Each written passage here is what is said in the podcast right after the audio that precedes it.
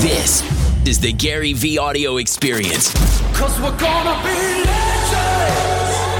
Gonna get their attention. So, you know, I love this format. I really appreciate this format. The give a talk, then we'll do some Q and A together, then we'll bring you guys in. And so, what I want to accomplish in part one here is to create a framework of some of the things that may inspire some questions in detail when we get to that part. I think what excites me more than anything as I sit here this morning is that we are living through such an interesting time, one that I think is quite binary. I'm curious what's going through uh, people's minds. As a matter of fact, real quick, because I, I asked some questions, did a little homework. How many people here are in the B2B business? Raise your hands. So this is exciting for me because that's quite a bit. And it, it was interesting what I was thinking about on my flight last night. I, I, I think that there's a lot of misconceptions, assumptions, curiosities, uh, difficulties for a lot of B2B marketers, for a lot of entrepreneurs, for a lot of consumer based companies.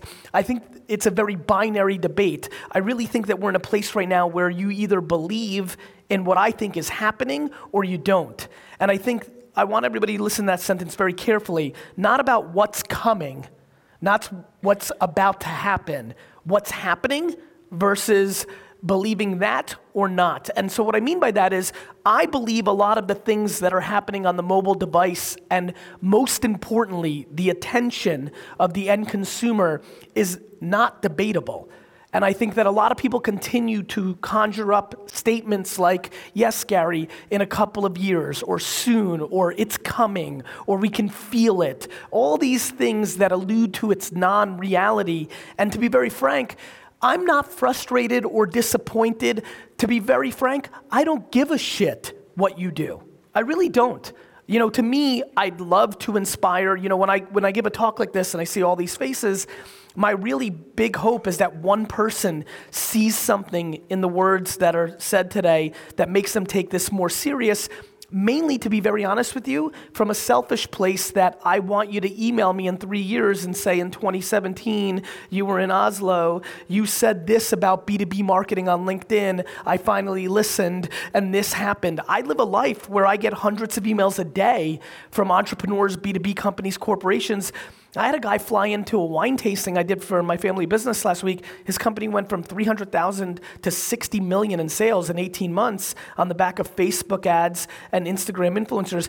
I wish on all of you the feeling it feels like when you actually do something nice for another human being, when you ask for nothing in return and you can build, to your point, that legacy. My friends, I have no vested interest in this technology revolution. I was super happy pre internet. I'm old, right? I turned 42 in a couple weeks. I lived pre internet. I am not a technologist. I didn't own a computer until I was 18 years old. I don't give a shit about gadgets. I don't like VR. I don't like AR. I don't like Facebook. I only like one thing attention.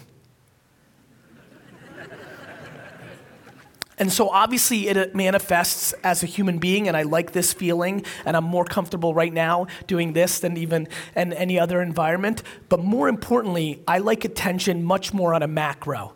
Where do our customers spend their time, and how do we create in those environments to create the thing that we want?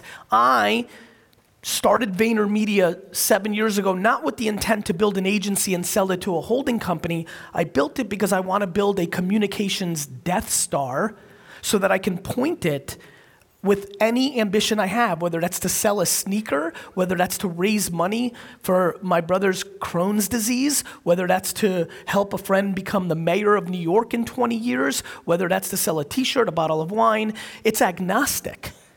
It's agnostic. Ultimately, it's going to be to use it for propaganda to make everybody in America a New York Jets American football fan.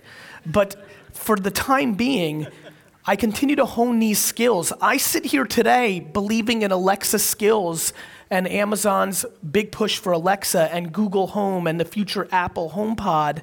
I believe in that space not because it's showing ROI today, but my intuition on consumer behavior tells me in 36 months and 48 months, every single person here is going to interact with an AI based speaker or device and do search queries and buy products and interact in that environment. We are living through, my friends, let's take a step back. We are living through the biggest shift in the way humans interact with each other since the printing press. This internet thing is a big deal. This is not about Facebook or Twitter or Instagram or Snapchat.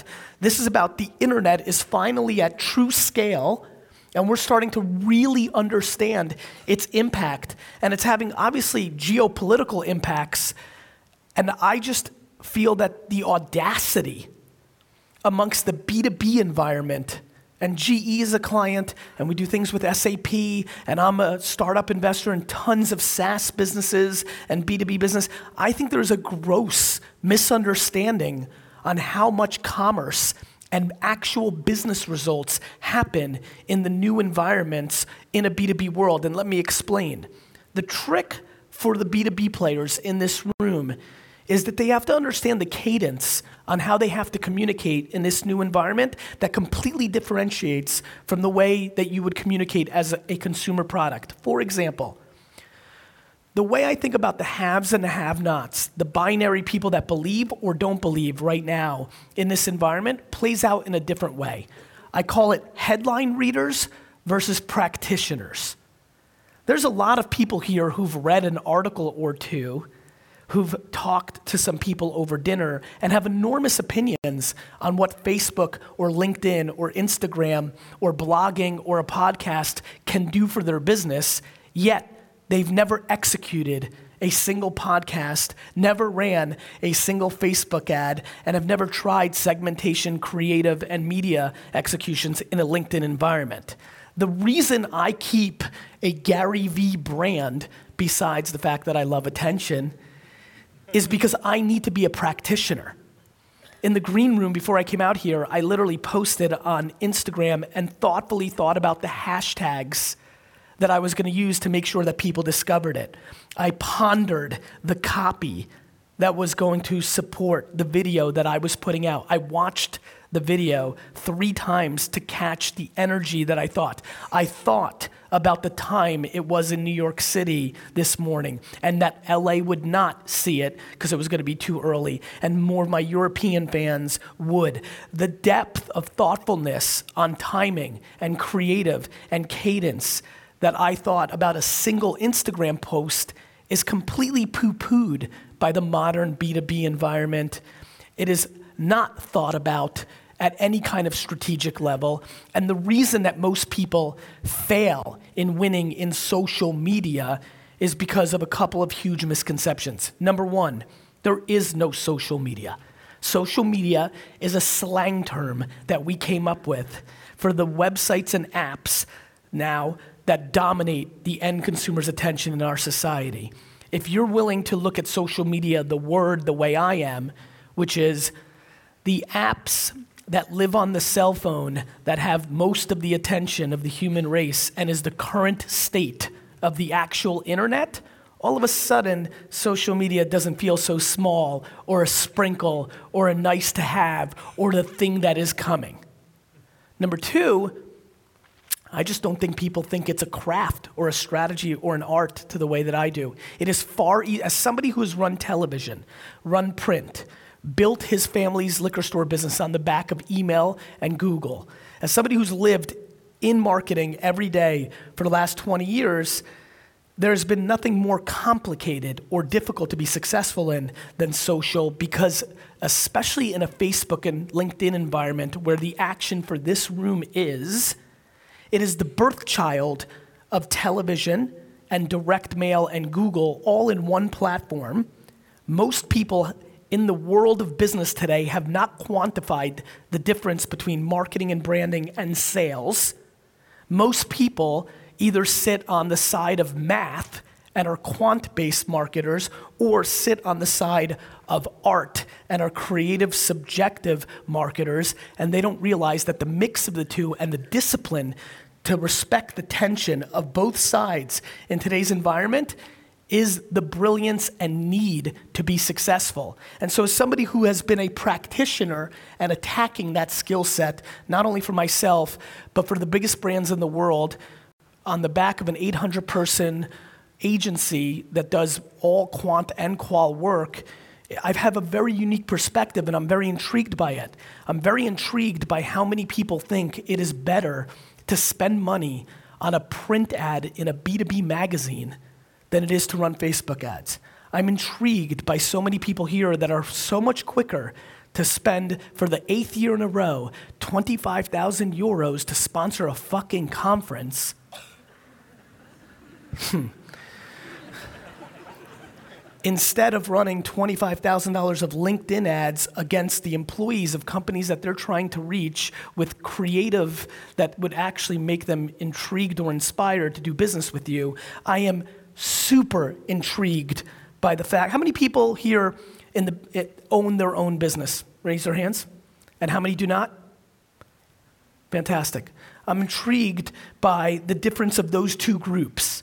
I live in a world right now which is broken up between Silicon Valley, Madison Avenue, entrepreneurs and corporates. I like them all very much. I love all people, and I especially love all business people. But it is not the second group of hands' fault, the employees. It is impossible. You're a human being. It is impossible for you to spend the money of the company as if it was your own. It's just not humanly possible. It's just not the way we're wired. And I watch every day two very distinct things happening in the market today entrepreneurs, or people that own their own business, every day moving ungodly amounts of money into influencers, into Facebook, into LinkedIn, and not into, and be careful here, I am not a traditional versus digital debater. For example, I believe that most of the money spent today on digital is going directly in the garbage because most of the money in digital today is spent on programmatic banner and pre rolls on websites that nobody's paying attention to, and there's no context for the creative. It's just hitting the CPM value or the impression value. It has nothing to do with driving the business results. So, this is not a traditional media is dead, digital is here. I have more issues with most digital. It's about today, it's about day trading attention. It is you are trying to sell jet engines or shipping supplies or a SaaS business, and you have $10,000 to make that happen, what are you going to do with it? And to me, that's when you need to understand the day trading of attention. What's underpriced and overpriced attention? If you're in America and you want to sell product to an under 30 year old kid, a pair of sneakers, Snapchat should have 50% of your money, regardless of how good of a deal Snapchat stock is because that's the end consumer's attention. And so we're living through a time where the biggest businesses in the world are vulnerable because distribution of information and products have been commoditized by the internet. The distribution of attention or the information to us has been commoditized. Nobody here was shooting a satellite into space to start a TV network 20 years ago at, with that capital infrastructure and the cameras and the studios. But literally, every one of you in your pocket right now has live television, literally for free on Facebook Live or Instagram Live. I mean, it is remarkable. We have completely taken for granted, completely taken for granted the power that we sit on in our hands right now. The recording that you're doing right now used to cost tens of thousands of dollars in equipment, literally just 30 years ago. We are completely misunderstanding where the attention is. We are misunderstanding the single biggest opportunity for every B2B company here, and that is to act like a media company, not an advertiser. The biggest problem for all the B2B companies here is, is that it's hard to advertise B2B products. And so, what happens when it's hard? it becomes very vanilla. You show three people smiling in a fucking office, right? And you put it on a piece of paper on page 87, and you think something good's gonna happen in 20 fucking 18. This is what happens. I mean, we know it. Or you make a flyer and you send it in the mail and you think that's a good idea in 2018. How many people here can't wait to leave this conference and go home and carefully go through their direct mail? Yeah.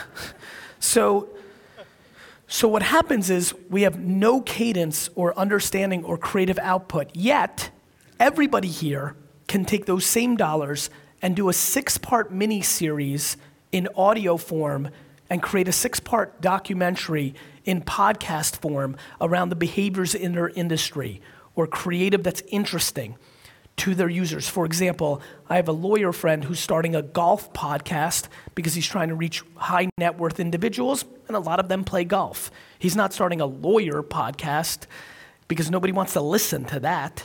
He's starting an interest podcast as a gateway drug to his services because the law firm is bringing you the golf information. And so, if I can leave with anything, if anything, if I can get one of the hands that went up from the B2B environment in this room, if I can get one of them to actually make the shift that in 2018, instead of spending hundreds of thousands of dollars on print and sponsorship and direct mail as an advertiser, we're going to look at the digital landscape and become a media company and bring value and interest to our prospective clients as a gateway drug, that would be a huge accomplishment to make it a little less altruistic and lofty and confusing, even if you just started writing white papers that were not sales release, but were actually white papers. If you get out of sales and you get into branding, if you make a white paper about trends in your industry and why you're servicing them, right? If you made a white paper that was 13 pages thoughtful, smart, you put energy behind it, your best people behind it, and you ran that on LinkedIn and Facebook against the employees, and this is how you segment in an ad form against the employees of the companies that you aspire to do business with, you would see remarkable results. Because what attention is most interesting to me, how many people here have ever played in the real estate industry in their careers? Raise your hands. Just curious. This is interesting to me. I've started realizing, huh, I'm acting and navigating this world like I'm in the real estate business. Your attention is no different than real estate people look at new places, new beachfront properties, emerging cities, trends within cities that make you think the property is underpriced. All I do for a living every day is what's underpriced and what's overpriced and market by market. What's happening in Oslo that isn't happening in New York? Or what's happening in New York? And one of the great, I mean, unbelievable advantages of being in a market that is not the United States of America is being able to watch the trends and understanding which ones will transfer and not. Not every app will pop in the Nordics that pop in America. However, 90% of all of this that I'm talking about is human, not cultural. These are human dynamics. Let me give you one. Everybody here will give up privacy for time. Time is the pillar asset for us besides health, money, and religion. Time. So, when I think about audio and why I push you to thinking about a podcast, is because if you're trying to reach a high net worth individual or a decision maker in a business that would do business with you in a B2B environment, I'm going to make the assumption that I think we all can is that she's busy. And what audio does, how many people here follow my content? Raise your hands. Thank you. Of the people that just, keep your hands up, I want the other people to see this. Thank you. Look around if you're in the front. Okay? Not, not, no, it's not enough. Don't worry. That's not what I'm saying. What I'm saying is watch now this. Okay, thank you. Now, of those people, how many of you in the last year have started listening more to my podcast and watching less of my video? Raise your hands. That. That's what I am most intrigued by right now. To me, thank you. To me, the fact that technology in 2018 and 19 is moving us as humans to act more like people from the 1930s to 60s and consume more radio because we have it on us, because we are subconsciously trying to find more time because time is emerging as an asset because we're getting pounded with information because we are starting to get trained. We grossly underestimate the brain and human beings. We're starting to get trained to listen to the podcast and do something else. And so I am betting on voice, both podcast and Alexa skills and Google Home and all those skills, because I know that is the thing we're going to buy into. One of my great misses in my investment career, Uber, which I passed on twice in the angel round at a $4 million valuation, I invested in later at a $100 million valuation because I realized Uber wasn't selling transportation, Uber was selling the perception of time. When you hit that button, you're able to go on and do what you're doing until it gets there. And that was the remarkable insight. So much of what you do every day, the things you value, do you know why you don't unsubscribe from emails that you have no interest in getting? Time. It takes you longer to unsubscribe to the email than it does to just delete it or swipe it out. Time is driving so much of our behavior. And in the B2B environment, in the B2B environment, it is emerging more to me strategically because the decision makers we're desperate to reach value time even more. And that's why they will not go through their direct mail. That is why they will not go through a magazine carefully and stumble on your advertisement. Can, can we, Oslo, can we make a deal? Can you not buy a print fucking ad next year? I mean, I'm sitting here and I'm talking, and I'm like, then the other part of my brain is like, yeah, this is so ridiculous. Like, how the fuck can you buy a print ad in 2018? It, it makes no sense. What it's so, so overpriced. Do you know that you pay eight to 12 times circulation as the CPM cost for a print ad in case Jorge leaves the magazine on the bus and Susan picks it up and goes to page 90 fucking seven and sees your ad? The lack of practicality is so obnoxious. Yet, there are people here who comfortably buy print ads because that's what we've always done while asking what the ROI of Facebook and LinkedIn is.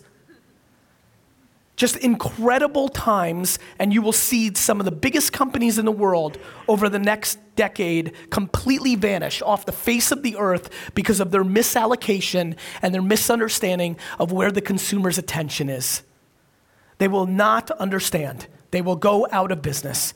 This is happening. It's happening faster than you think. You see it all around the world. I was in Singapore last week. The number two magazine media company shut down its print. It's happening every single day. In America, Toys R Us, the biggest toy retailer, out of business. Out of business. This is happening every single day and will continue to accelerate. And I'm stunned that I go to a dinner every night of the week where, for the first 30 minutes, a 70 year old executive will want to talk to me for 30 minutes how he or she cannot believe that Facebook has changed the election in the US, changed the Brexit. It's unbelievable. They should shut it down. We need laws. This is crazy. It's too powerful. It's super scary. What about our grandchildren? And then we will transition to the 30 minutes of the business talk, and they'll say to me, But my customers aren't on Facebook. That's what I do every time, too. I throw up directly on them.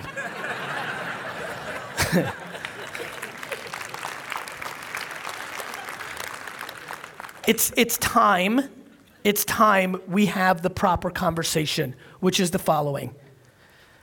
Most things that we grew up with five years ago, banner ads and pre rolls included, are overpriced. It's not that anything's dead. I, hate when people are like, TV's dead. TV's not dead. You know, radio's not dead, they're overpriced. What you pay for is not what you get. Meanwhile, everybody in here will read an article in six years that says 2012 to 2019 was a golden era of Facebook ads, and you should have done more. And now that they're $48 CPM instead of $7 CPM, you'll regret it and you'll be sad, right? That's what happened to me. When I get introduced and people say, he built his dad's liquor store from three to $60 million, and everybody's like, ah, I get sad because I spent too much money on print and outdoor and radio and all the other things, even though it was staring me in the face that Google for 5 and 10 and 11 cents a click was driving unbelievable ROI. I took it for granted. I was too young and didn't understand how good of a deal it was. And that's why I stand passionately up here today and tell you every penny you can afford to put into Facebook and create videos and pictures to make it work. Every penny you can afford for the B2B players to put into LinkedIn and create white papers and videos for them. Every penny you can afford because you will go back and look at this era, much like many of you did with Google in the early 2000s, and then you did it in 2010 and 12 and 15, and you're like, and you caught up. The problem was now you're paying the appropriate price. You're not stealing it like everybody did from 2001 to 2006. That is what's happening. Either I'm right or I'm wrong. It will play itself out. But I will tell you this. When I see, how many of you are familiar with Wish, the shopping app? Raise your hands. Wow. That in itself, 18 months ago, if I asked that question, four hands would have put up. One more time, how many of you are familiar with Wish? How many of you bought in something off Wish? Fuck, this all makes sense. Listen to this. Wish, in the last seven years or six years, has gone from zero, zero, to anywhere between three to five billion dollars in sales. It is probably the most emerging, most important retailer in the world that most people don't know. Yet, it is a top 50 app in every single App Store country on Apple in the world. All of their money, all of their money until this last year, where they put some branding on the Lakers jerseys and on the Mayweather McGregor fight in the corner. All of their money for the last six years has been spent on Facebook. And these were engineers that were employees from Google and left. Why? Because they saw the pattern recognition that I saw, which was Amazon. Amazon was Google's biggest advertiser in the early days of Google, and they used that underpriced attention to build a monster company. And that's exactly what these Wish founders did. They knew that Google was underpriced for those years. They knew that Facebook was the new underpriced model. They went all in, all in, and they bought underpriced attention, acquired customers at an underpriced nature, and built against that momentum. That environment is still available for the next 24 months for the majority of this room, including the people that are practitioners and understand that you can target employees of organizations on Facebook. And I highly recommend that you do not take this talk for granted and you go back home after today and you start Googling, how do I run Facebook ads for my B2B SaaS business? How do I do this? How do I do that? The tactics are commoditized. You can Google it at home. The mindset to understand what year we're actually living in is the punchline of this conversation. Thank you. Thank you. Awesome, Gary. Awesome. My friend Rick bought me this. I like this. Yeah, it's a Jets hat. I like the Um, Jets. And I realized that it doesn't really make any sense to give it to you Okay. because you I probably have, have, thousands. of them. 7,000 of Yeah, them, but, yes. but I still have it. So um, Should we give, sign it and give it to somebody else? that's cool. Yeah. yeah, we'll do that. Okay. We'll uh, we'll do that. Okay. Okay. Cool. So sit down here, please. Sure. Some water, Red Bull. We're gonna have a lot of fun with these, by the way. Uh, it, you heard about this? Catchbox. Of course. I fucking speak every day. You're so trendy. Fuck. Sorry. No worries. Um, okay, so um, we are going to have a little conversation, and then you guys can already start thinking about all the cool questions you're going to ask. Uh, but I just want to start. Please. Um, so first of all, welcome back to Oslo. Thank you. How are you feeling? Great. Yeah? Great. Thank you so much, guys, for the energy. Really appreciated it. So the room is filled with with business people. Yep. Um, and as we talked about before you hit the stage, um, Norway is quite ahead in terms of, of digital. Um, 100%. Snapchat is bigger than Instagram here. Um, and, and I would say the average Norwegian uses social a lot. I agree. But still, um, I get the vibe from the, the advertising industry that Yes. a lot of businesses are still very behind on, um, on investing in Facebook ads, Google AdWords, all that jazz. As Yes. you were just describing over 70 year old din- uh, dinner meetings with 70 year And, old and people. you know why that is, right? Tell me. It's not a Norwegian thing. It's not a Nordic thing. It's a global thing. It's because the biggest holding companies that are the four to five biggest holding companies in the advertising industry, the WPPs, the Omnicoms, the Publicis, these are publicly traded companies who should be driving their business results, not their clients' results, are always selling things that they make the most margin on, which is television and programmatic digital and then they will support it with bullshit reports that are an inside the game dynamic to justify the spend. and they are extracting the value out of the biggest companies in the world. And so they feel comfortable with the reports and the bullshit fucking metrics that they measure on internal MMMs. And so it's a complete inside. Have you, did you see The Big Short, the movie The Big Yeah, Short? yeah, yeah. That's what's happening in the advertising world. Everybody's in on it. The companies are fucking getting fucked. They're gonna lose. The biggest media companies are getting bigger and bigger and bigger and more and more profitable. Uh, and uh, that's why it's happening. So basically, they should fire their agencies then? No, I don't think it's their agency's fault. I think it's their fault. Right. They, agencies aren't stealing their money. They're giving the agencies the money. That's true. So, I think what should happen is we should start changing the way we compensate the C suite of the biggest companies in the world because all of them are making decisions based on what the stock price is when they leave so they can liquidate and buy their yacht, not if Red Bull's going to be around for 30 years. damn. And you know what's funny? Yeah? They all know it. I was watching. You guys all know it. I know I'm. I, I mean, I know I'm right, and you know I'm right. Now, that doesn't mean anything. Doesn't mean it's going to change. It just means there's an opportunity, right? When when companies that have a lot more money than you are throwing 95% of their money directly in the garbage, you have a chance of winning. Wine.com had $114 million in fundraising when I had $14,000 in advertising in 1997. I beat them. Why? Because I did the right thing for the business, not because I was an executive trying to maximize my personal wealth. Right. Do you then think that like entrepreneurs and small businesses have a bigger chance to win now than ever because 100%. yeah. That, it's happening. This is not me predicting. The fuck do you think has happened in the last 10 years? This is the greatest era because, because money, if you're, let's say you want to start a toothpaste brand. You're passionate about toothpaste. You want to make more all natural toothpaste and you want to sell it. You can now sell that direct to consumer at scale at a level we've never seen before. But if you wanted to start that 25 years ago, the amount of money you had to pay Tesco or Sainsbury or Walmart just for trade dollars, distribution, driving, like, of course. And then if you actually run Snapchat and Instagram and Facebook influencer ads instead of billboards or print or direct mail, I mean, absolutely. This is an incredible time to act like an entrepreneur, whether you're an entrepreneur or a corporation. Right. And when I say act like an entrepreneur, you're scared. You know, the reason I became a great marketer was because the marketing was for my dad's liquor store, and that's how my family ate. I wasn't going for Cannes Lion Awards. I wasn't looking at reports every 90 days that were metrics on the brand health lift. This was about fucking selling Pinot Noir. And, uh, and so I got very disciplined that marketing had to do something for you, not make you feel good about justifying that you're a CMO.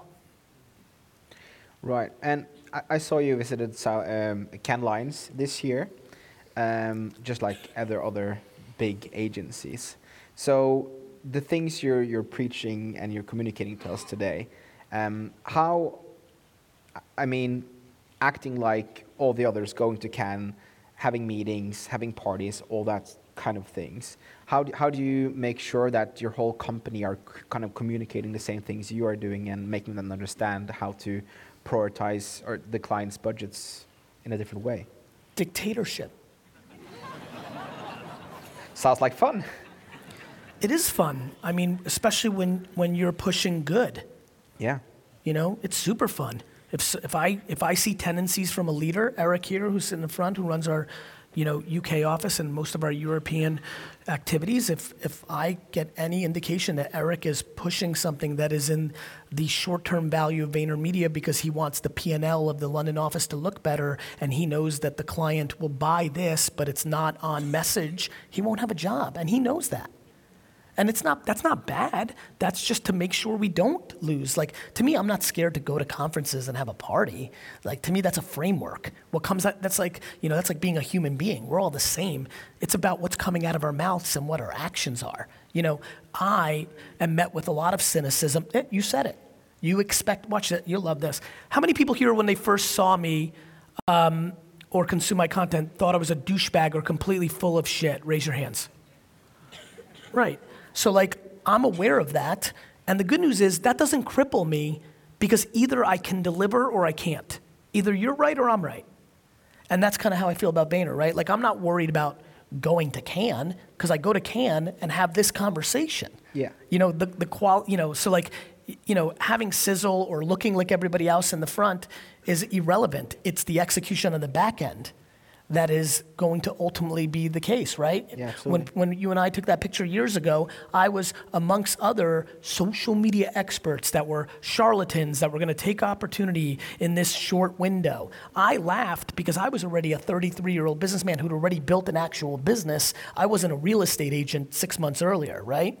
I just truly believed that the attention of all these people was going to be in these things. I, you know, there's videos of me, you know, in 2013, a hell of a lot chubbier, saying like Snapchat's to happen. Either I'm right or I'm wrong. This is not, you know, super complicated.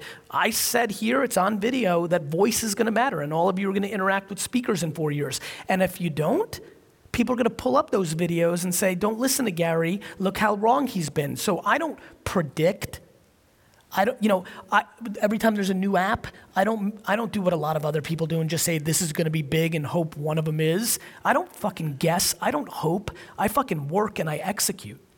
True. I like that.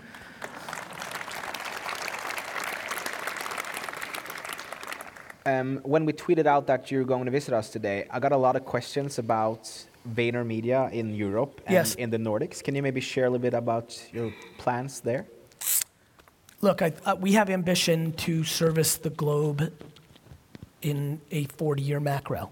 And so, uh, you know, obviously a lot of people in Nordics saw what we did with ArcticStartup and and you know we have we have 10 teammates coming to Helsinki in January like we're looking at this part of the world very feverishly. I'm a very big fan of the time I've spent in the Nordics. And I'll be, you know, look, I think a lot of you do watch my content. I don't go to every place and be like, I like you. I do like this. I, I, there's a really, in, you know, it's interesting, right? So I'm funny with Europe because I disrespect it.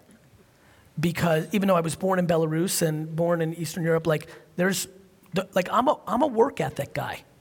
And I'm very empathetic to like work-life balance and quality of life. I'm, I don't judge anybody's opinion, but like to, in business, I do think work ethic is super hardcore important. And I think certain parts of the world have it too extreme and work too hard. And I think a lot, I think New York is one of them. I really do. Even though I work harder than them, I can take back a step subjectively and go, that's a lot, right?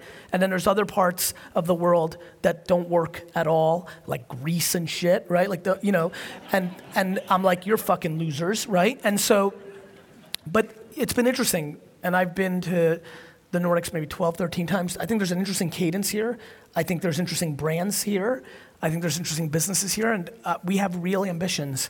Um, obviously, for people that follow me the most, they saw that I kind of ran my mouth and said, we'll be in Singapore in 2018 uh, with VaynerMedia, which I would say is 95% accurate. And so we're looking at Southeast Asia very aggressively right now. Um, but over the next 20 years, the Vayner brand will have a flag in every every sector, right? Every you know South America and Africa, we will be everywhere, and so um, we will be here. Cool. Timing, I don't know. Cool. Um, so I started referring to the jab jab method when I work with my clients. Focus on giving value, earning the right to market. Um, is that a, still a very important thing to focus on, in your opinion? And what are the big lines of advice you usually give to your clients, like high level? For a lot of people that don't know, I wrote a book several years ago called Jab, Jab, Jab, Right Hook. Give, give, give, and then ask. Um, I think a lot of people, when they put out content, are ask, ask, ask, ask, or take, take, take, take, right? I think what has really worked for me and the clients that I've worked with and the startups that I've worked with is when you actually give value. And a lot of times people think they're giving value, but if you look carefully, it's selfish right? So these are nuances, but yeah, I think I think it's never been more important to be what I would call consumer centric. A lot of people here talk in boardrooms about being consumer centric, but advertising in general already is not consumer centric. You want to steal my time to tell me how good your soda is. That's not inherently consumer centric. And so more than ever, I believe in empathy. I think empathy is the secret drug of success in our society. both as a leader when you're a boss and definitely when you think about the consumer. And I think that the trait of empathy that I took from my mother is no question, maybe outside of competitiveness that I took from my dad, the core reason why I sit here today. And uh, if anything, I would tell you if I wrote it again, I would call it jab, jab, jab, jab, jab, jab, jab, right hook. it's just more important because there's so much being thrown out, right? As the supply of content and noise grows, you have to differentiate with more value, not less. And so, again, trying to speak to the people here who've been following me, you've, you've seen in the last 18 months compared to the prior five years, I've been more aggressive of putting out free information and good content and in written, in audio, in video, in multiple shows. Like I'm going harder to bring value because I felt like it was the only way that I could separate and create the opportunities that I wanted for myself was basically, I basically think I'm trying to guilt people into being interested in what I'm doing by providing so much more value with nothing in return that it almost creates a level of guilt. Yeah, I see that. Um, I've noticed that you switched from, you've been, you're a lot more motivational in your content now than I you agree. were earlier. I agree. And I remember that you said in an interview once that you were very afraid of being looked at as a motivational fearful. speaker. Yes. So why did I what, do what it? changed?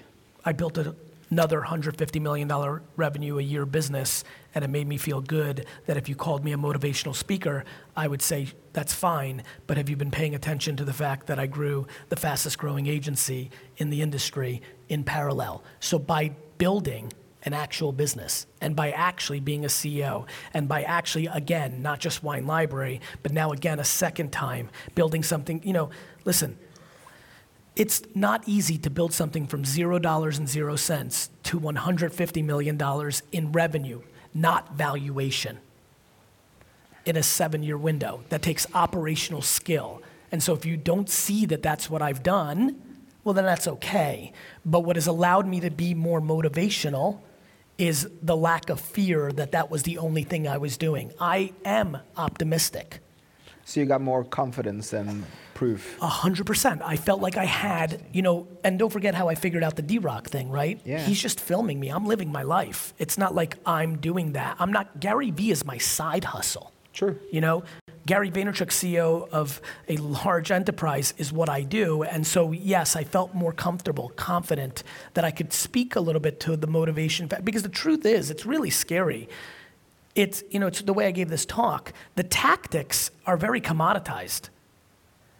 It's the mindset which gets into motivational aspects that is so imperative because you're trying to break through insecurities in individuals that lack the courage to do something and are crippled by fear because they're worried about other people's opinions. I'm trying to push so hard to, I'm basically trying to be their courage so they can blame me if they fail, which I'm fine with. I just want them to do. Yeah, and you think it's easy for people to to do things they're scared of if they can blame you at the end if it didn't work. 100%.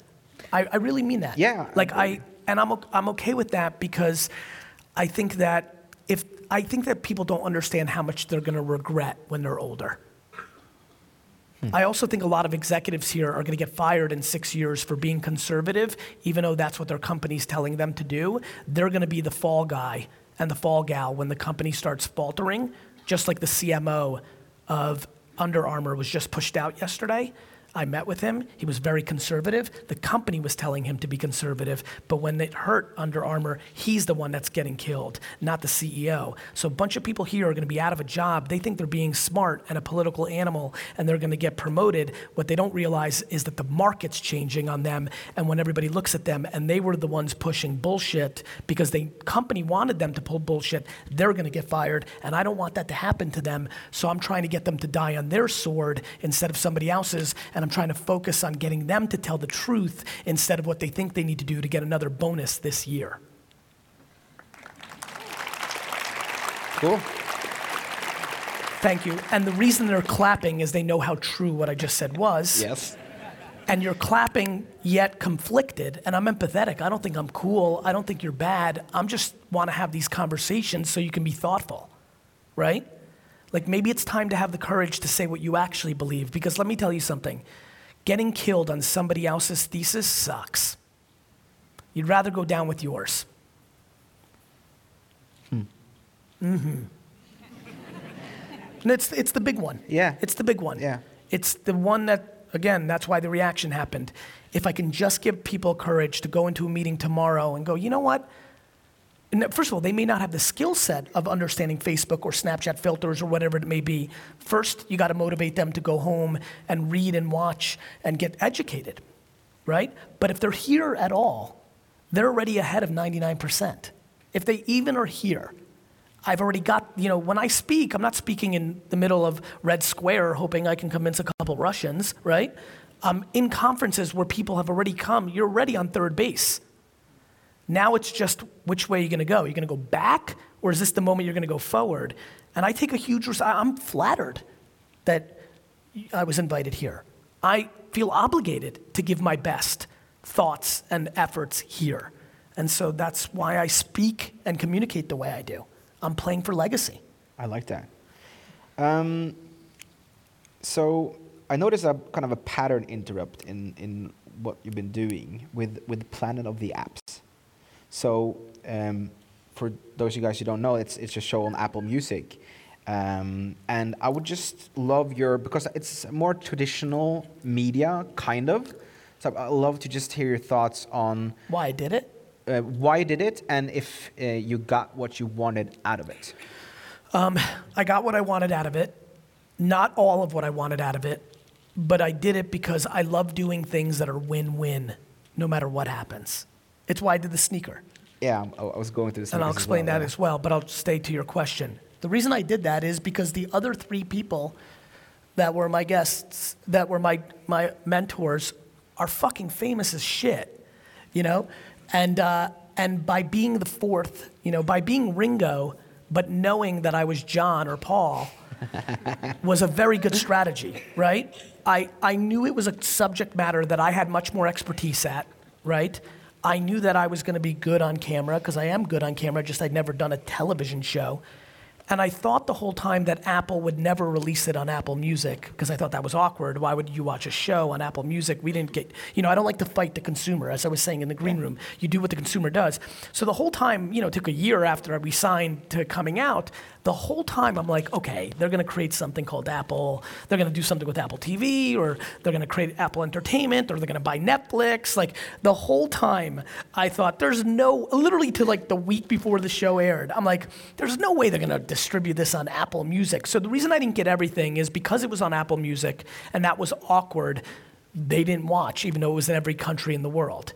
What I did get was in 10 episodes for Hollywood, I put on film that I'm a celebrity, I'm a star, and I'm worth doing business with. And the level of business deals that I've been offered to do any business show I want on the biggest networks in the world has been remarkable. Now, ironically, I am so excited about what's going on with VaynerX. You know, I bought PureWow, I created a holding company, VaynerMedia. And I think the stakes are so high based on what I've been talking about with the opportunity, what the holding companies are doing, that I'm, pro- I'm, I'm I was about to say I'm probably, I'm not going to do a TV show next year like I thought I would. Uh, even though the offers are better than I could have even imagined, because I have to stay disciplined and be the operator because the opportunity is too great. And so I'm going to see that through. But it was great. And also, I love doing firsts. Apple is going to figure out original programming. And one day I'll be sitting at, bro, I get it, respect. Tough crowd, huh? Yeah, he better be taking a shit. Um, uh, I know, I know, which is even better. I wish everybody fucking left right now and went to work. Um, I, uh, I, uh, I, I like that I'll be able to be here in seven years at this conference. We'll be talking about how all the networks died and OTT won, and I'll be able to make a reference like, yeah, you know, when I did the first show on Apple, Right. that has value. And that's how I think. So it was all upside. All upside. By traditional TV, if I did a t- regular TV show like I was offered a ton and it failed for ratings, in theory, the way this did, Yep. then I'd have nothing. Here, I siphoned the brand equity and had and I'm completely on a different pedestal in Hollywood because I'm with the other famous people. I, it was a show that was around my strengths, so I was disproportionately better on it. Um, so it was a win-win. I, I, it's very smart to do business things where there is no downside. So, so two seconds about your shoes before my last question before we open up. Um, so- Literally the same exact thing. yeah. Sure, it's the first. It, you know, out of a top ten sneaker brand, it's the first collaboration where an entrepreneur has a shoe, not an athlete or a musician. If it works, then I get to always say that I had the first business sneaker, right? Right. If it doesn't work, my best friends get to make fun of me for having a big ego. So last question before we open up for the audience. So you talk a lot about legacy, Yes, and you're talking about legacy being greater than currency. I do. Uh, what do you mean by that? I'd rather be remembered as a tremendous human being than make a couple extra dollars. I leave money on the table every day, way more than people would realize. Like my assistants, my admins, my lawyers, my agents, they're always freaked out because I make decisions that are going to look good when I'm dead versus making an extra $7 million a year this year. And so I make, when I made $100,000 a year, I'd made it. You know, I came from nothing. You know, when you're an immigrant and you live in a studio apartment with seven family members and you got nothing, when your parents buy you seven toys your entire life and you had to buy the rest of them, when you went on one family vacation in your entire childhood, like you're coming from a different place. So, uh, you know, what, like I said, when I made $100,000 a year for the first time, when Wine Library got bigger, I was like, I made it, you know? So for me, I'm not driven by the money. The money will be there. The money's there now at a level that I am super excited about. I know I want to buy the Jets, but it's the chase of trying far more than it. And, uh, and I think I was, listen, when I talk about what I think I have that's special, I don't think that's an ego or confidence. I think that's that's giving my parents and being an immigrant a pedestal. When I talk about being good, I think that's me flattering my parents. What did I do about it? You know, my kids, my businesses, I feel pride in. Me? That's my parents' work. That's America's capitalism at work. That's being an immigrant at work. I have nothing to do with the admiration that I have from people, so it keeps me very grounded. The reason I was nice, you know, when people meet me is I didn't do anything. I'm the byproduct of Sasha and Tamara. They should be running around acting big shots. I'm fucking just, you know, trying to deliver on the gifts and I'm driven completely fueled, completely fueled on gratitude. I'm so grateful for my circumstances, and that's why I want to give back. I feel guilty. The reason I understand how to guilt is because I feel that guilt for having such an unbelievable mother. I feel that guilt for being born in, thank you, for being for being born with talents to communicate that touch people. I feel guilty for struggling, which created a skin that makes all your opinions matter to me and not matter to me at the same time. And so, yeah, I, I really want legacy, to be very honest with you, because I feel like I was built for it. Like, I, you know, I, I don't like saying it because it does sound so douchey, mm-hmm. but I think I'll be all time. That that I love that. And, and let me tell you why. Yeah. Because I haven't even started. I'm 41 years old. Like, I have 40, 50 years of work to put into the world. And, and for you and others here, you've seen what's happened in one year compared to a year ago. The momentum is so exponential. And that's how it works, right? Yeah. It builds and it builds. And what I have is real and it's honest. And I really genuinely want to give them 51 because I know what to do with the 49%. Yeah. And I watch everybody else and they want 80 and they want 90 and they want 100. And that's why I'll beat them. I like that. So you said you had that I made it moment. Yeah. Many many years ago. Yep. Um, do you still have those moments? Do you? I mean, are, are you still? I know you're ba- I'm- grateful, but are you still having those kind of a moments? And or- even that one was kind of like whatever. Like I, uh, I'm not good at smelling the roses. No, that was. But I, to your question, it's an interesting thought, and I think it affects people around me. That's why I think about it. For me, playing the game is the roses. The process, the struggle, the failures is the stuff that gets me going, not the accolades, the awards, the money. I like the game. I liked four sports teams in America growing up. My baseball team and hockey team won a championship, and I stopped caring. My football team and my basketball team still haven't, and I care quite a bit. That's me. I want the climb. I want the struggle. And I've been successful, and I think most people are successful when they are in it for the right reasons. Yeah. And if you're an entrepreneur, the right reasons are getting punched in the face. You get punched in the face every day as an entrepreneur. Everything's on you. It's lonely. It's very difficult. It's been good the last eight years because the world economy's good. Wait till it gets bad again. Mm-hmm. A lot of these kids don't know yet. They don't know what it feels like when the world melts, the money dries up, and you still got to survive. Yep. And I've been through two of those cycles already. And like, I'm looking forward to the next one. I can't wait for the world to melt because all the C and D and B players get eliminated and go get jobs. And I like that. That's merit. That's capitalism. That's the game. And so I, I don't smell the roses when things happen because I think I'm smelling the roses in real time every day. I like that. Ready for some questions? I am. All right, people. Um, can we change the lighting so we can actually see all the people as well? Uh, and uh, Dominic, I'll give it to you. Catch.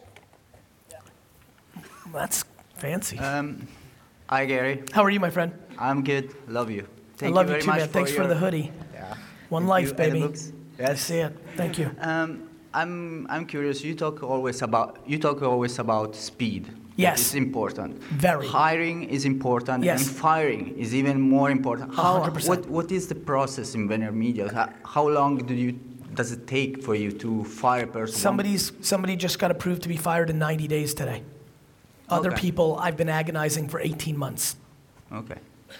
There's no one size fits all, right? There's there's two forces. There's me as an individual, as the dictator, as the CEO, as the leader, and then there's the collective leadership, right? Yeah. and I try to counterbalance them. I don't blindly, I don't take my leadership's opinions blindly because they're protecting their lives and their opportunity, and so they may be doing the wrong thing subconsciously. They're not bad people. Um, so it runs the gamut. I mean, there was somebody I hired not too long ago that I thought was going to be important, and I basically fired that person in my mind 48 hours later. Okay. So the problem, the reason most people here don't fire when they're supposed to is their own ego. They don't want to admit that they were wrong in making the selection of the person. And it is killing so many of your businesses. Uh, or the other reason they don't fire is somebody's too important to their business financially, even though they're a cancer internally, which means they're going to lose long term too. And so I don't do those two things. I make sure that I'm way better than everybody that works for me, so I'm never at the mercy of anybody. I'm being serious. Uh huh. And, uh, and, uh, and I also am very humble when it comes to my. I think I have great EQ. It's what I trade on, but I've been so wrong so many times because it's so difficult. Um, and so um, they run the gamut. There's a million different things. What's unacceptable, what speeds up, people are fired much quicker for being not nice to the other boys and girls, much quicker than not being good at their job. They can't be disruptive to the energy, the culture, because I don't like tension and negativity. And if you're fucking me up, you got no shot. I like that. Thank you very much. You're welcome. Uh, could you sign two books? Yeah, of course. Thank you. Okay, so um, Rick, I- I'm throw, throwing it to you. Nice throw. Damn, thank you. Good throw. Can you hear me? Uh, we, we- in a second, I think we can. Can you hear me? Yeah. Gary, welcome to Oslo. Thank you so much, my friend. I've got two questions. Yes. My first question first off, I want to say thank you for talking so much about gratitude. Thank you. Thank you, Man. My first question, I'm going to try to make you jealous. Go ahead. All right. I was a 13 year old boy. I was growing up, I was living in West Islip, New York. Yes. January 12th, 1969. 1969. Best day I got up at 6 o'clock in the morning because I couldn't sleep. Oh, man, I'm Waiting for 4 fucking o'clock in the afternoon, what was I doing? You were ready for the New York Jets. Stunning. My friends, the Sports Illustrated, the most important sports magazine in America at the time, predicted the Jets would lose the Super Bowl 41 to nothing. Yeah.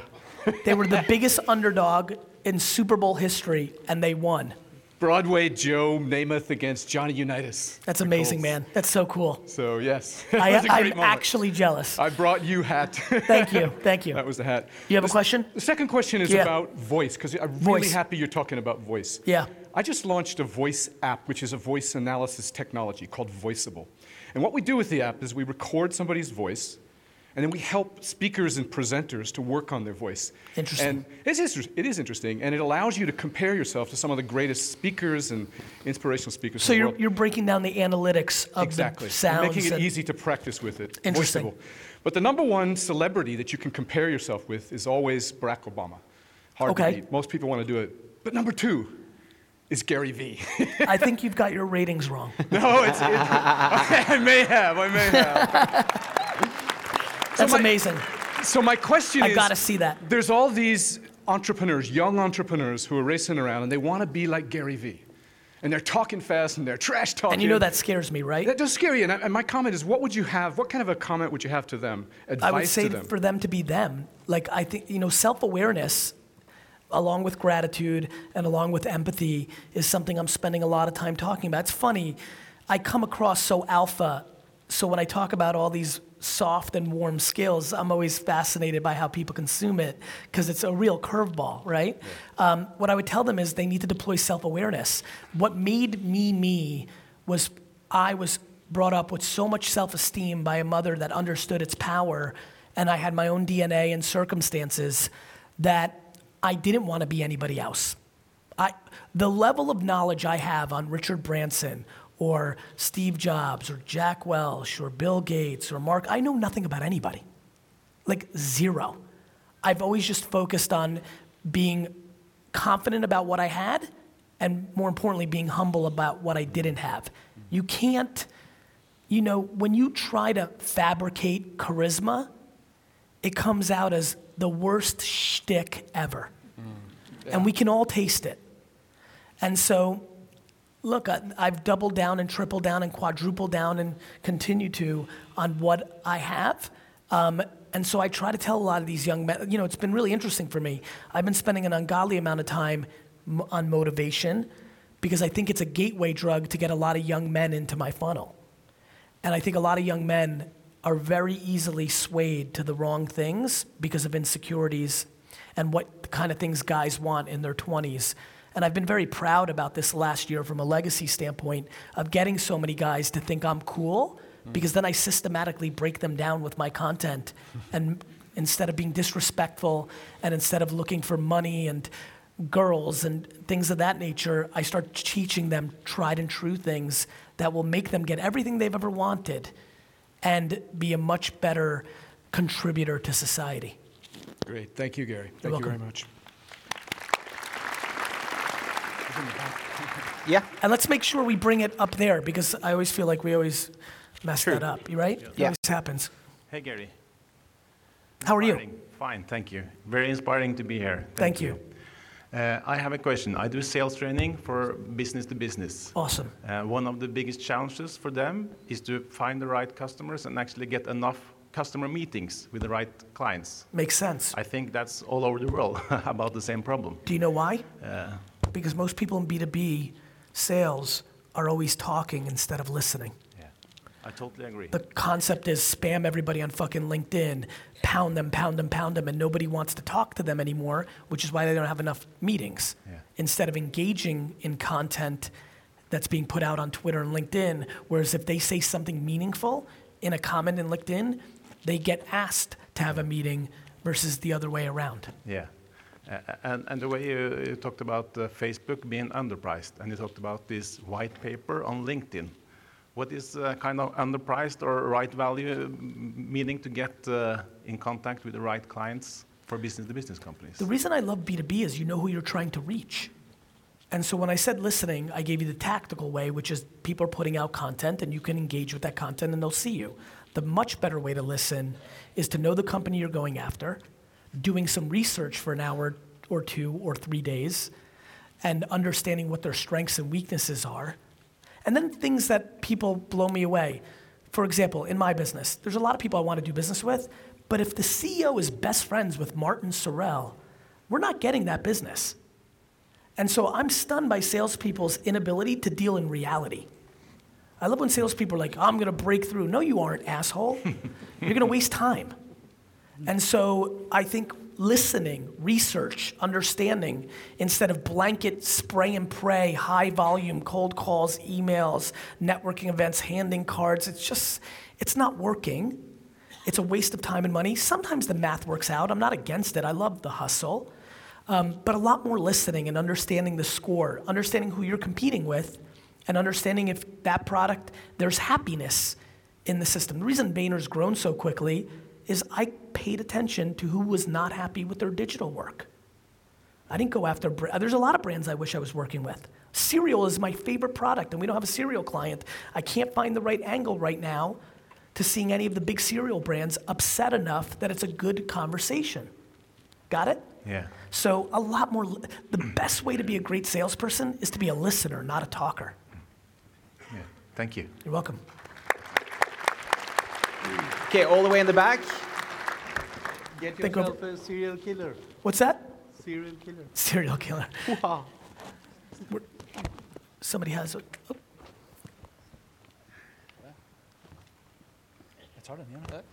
Ja, kjempefint. Hey, Hey. Uh, my name's uh, Kurt, and I'm the president of one of the universities here in, in Oslo. Very nice. and uh, university education is a dying industry. We're I agree. slaves to the campus model. Yep. Our government cares uh, only about getting people through fast enough. Correct. Uh, I assume you think education is a good idea, but Of do you course. see any value for degrees? I do see value for degrees in the short and medium term if people have a very specific job they want and that organization requires a degree to get it. If you want to be a consultant at Bain and McKinsey in the next 24 to 36 months, I still believe that they care about where you went to college. However, and you can hold on to the mic because I think we might have a good conversation here. I, uh, however, to your question that you're leading, I think you're barking up the right tree. I don't think that people realize that the biggest and best universities in the world are only trading on brand right? Not on the actual education. That that actual education is actually sitting at the professor level not at the university or campus level.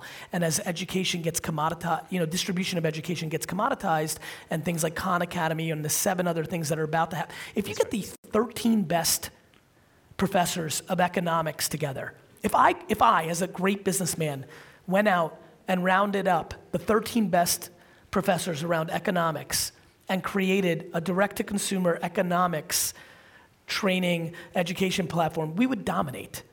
We would dominate, we would win, because that's where the IP is. It's in her and him, not at the logo level. And so I think, you're, I think over the next 20 to 30 years, this great run of 100 years plus is coming Thousand to years. Uh, respect, respect, because I'm undereducated. This great run, it's true, I'm, I am. I, I, to your point, is clearly in a vulnerable place. Um, and I think every country has its own dynamics. My answer was, you know, in America, you started getting into the 50s when everybody had to go to college or a community college, not go vocational, right? So there's different dynamics.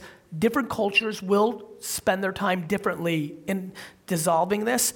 But I think your energy is right. I think when somebody watches this video in 50 years, they're going to say, wow, those guys got it. Those guys got it. Yeah, because you know, uh, all we really need to do at the institutional level is, in a sense, uh, double check and, and give accreditation to all the crazy online work experience combination of things that put pe- that people put together to make an education. And don't The i- forget, and don't forget, that's just playing on the brand, right? Putting that stamp totally approval is just brand. But, and, and assuring the quality. But the idea that we're going to draw everybody to move onto campus for five years mean, to get s- education, that's crazy. And listen, listen, the counter argument people say, well, people have grown up on these campuses, this and that. I go, I agree, but listen, travel around the world then. Tra- you know, like there's so many alternatives to putting them on campus where they can learn to mature as individuals. You know, I mean, you're preaching to the choir on this one. Um, I, uh, I think it plays out. Uh, but I, of course, learning is imperative. But like, you know, for me, you know, entrepreneurship's probably the one that is most intriguing to me because the thought of learning entrepreneurship in a classroom versus being in the field is just so ludicrous. And then America has a weird extra dynamic. The level of debt our citizens are going into. You've got 23 year olds coming out of college today with $280,000 in debt at enormously high interest rates, and the piece of paper is not getting them a good job anymore.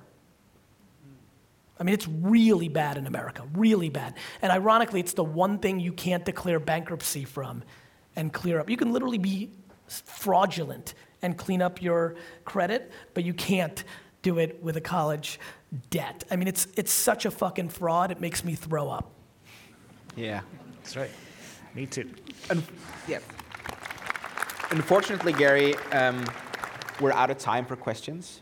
Really? Yeah. Can we- Um, can and the organizers are really strict about time. But can we sneak maybe one more in? Yeah, let's be rebels. Okay. Let's do that. Fuck that. Fight Last system. question. Okay, clearly okay, that guy. okay, this yeah. guy, Yeah. obviously. Wow. That was, that was good marketing. yeah, g- strong feelings. I'm telling you, sound is on voice, baby. Oh, Sound. thank you so much. okay, hi, GaryVee. I'm How Jan? Frederick B. Uh, it's an honor to talk to you. Pleasure, my friend. Um, you, was, you were talking about Google and the possibility to do a deal as good as a steal. Then it was Facebook. Which emerging platforms do you see with the biggest potential for a steal deal right now? Alexa skills and briefings. Thank you. You're welcome. and let me give you guys why that, that plays out. I believe that if you're quick to building briefings and skills, and if you don't know the difference between an Alexa skill and Alexa briefing, you literally just Google it, and in about 15 minutes you'll know. Got it? But one is just passive information, one is more AI and understands it can go back and forth with you. I look, in the same way to your point, Snapchat's bigger here than Instagram, things of that nature. I always want to give advice that matters to you. I don't know how the voice play plays out in the Nordics, but here's what I can tell you. It's going to happen. And the quicker you understand the theoretical strategies behind it, when your thing happens, you'll be able to move quicker instead of debating if it's going to happen. And that's why I think that's the most. And I don't usually guess or I don't, by day trading attention, you don't know what's coming next. You don't care. You only care about today. But to, to give you an insight, I do believe that is the clear black and white emerging space in our society. Nice. Amazing. Thank you. You're welcome. Okay, so I'm, I'm just going to give you some practical information on Norwegian, so bear with us. And then I'm going to thank you and we're going to give you a nice applause. Great. Um, ok, I'll check my phone. yeah, do that. Uh, ok, alle sammen. Jeg håper dere har kost dere masse. Har litt praktisk informasjon helt på slutten av dagen. Vi har hatt en konkurranse gående. Uh, så uh, heldig vinner av, eh, av eh, golftur med Golf Miklegård. Fire billetter. Pål Friele Grung kan komme bort hit etterpå og få billettene sine, eller billettene sine. Og de som er glad i fotball, eh, Bayern München mot PSG. Vinneren er Kari Mette Toverud. Eh, så det er kult. Hun kan også komme bort dit. Eh, de som eh, ikke fikk goodiebags, kan få det på veien ut. Og middag for de som har gullbillett, er da på The Thief nå rett etterpå. Det er solgt over 300 billetter til Oslo Business Forum 2018. Eh, så hvis dere har lyst til å hoppe på early birden deres, så må dere sikre dere billetter mens dere har muligheten. Nå har vi en kort, liten aftermovie som viser bare highlightsene av dagen, før vi da klapper for eh, Gary. Så da forhåpentligvis kan vi snurre en film, og så takke Gary etterpå. I'm gonna watch a movie, so two seconds. That's what I thought. Hey guys, thank you so much for listening to the podcast. Uh, I really, really, really hope you loved it. Uh, as you guys know, I try to bring it every single day. Uh, so whether you're walking a dog, uh, running on a treadmill, or traveling on a plane, I hope it brought a little value or escapism for you. And I'm here to talk to you about, as we get into the holiday seasons, the thing that I'm most excited about, which is the Gary V Wine Club for $55 a month delivered. No shipping charge. $55 delivered. You either get one, two, three, or four bottles of wine. For some of you that don't know, that is the industry I grew up in. I was once known as a wine expert. And what I've been doing is getting back in the game, tasting hundreds of wines each month to narrow it down between one and four bottles so that I can send it to you and send you over $100, $150, $200 worth of value each month. If you go to the hashtag Gary V Wine Club on Instagram, you can see the insanity brewing. I'm really excited about it. I know we're going to that time of year when you're thinking about buying that perfect gift. And I know so many of you have people that are fans of my content and different things of that nature. And to be very frank, I'm just so proud of the damn club. Like the first, you know, somebody just emailed me this morning actually. There was a Châteauneuf-du-Pape. That's how we roll. A Châteauneuf-du-Pape in the first October month, the first month we did it, that the guy just literally saw in a liquor store for $67 just for that bottle. And it was one of the three bottles. So super excited about it.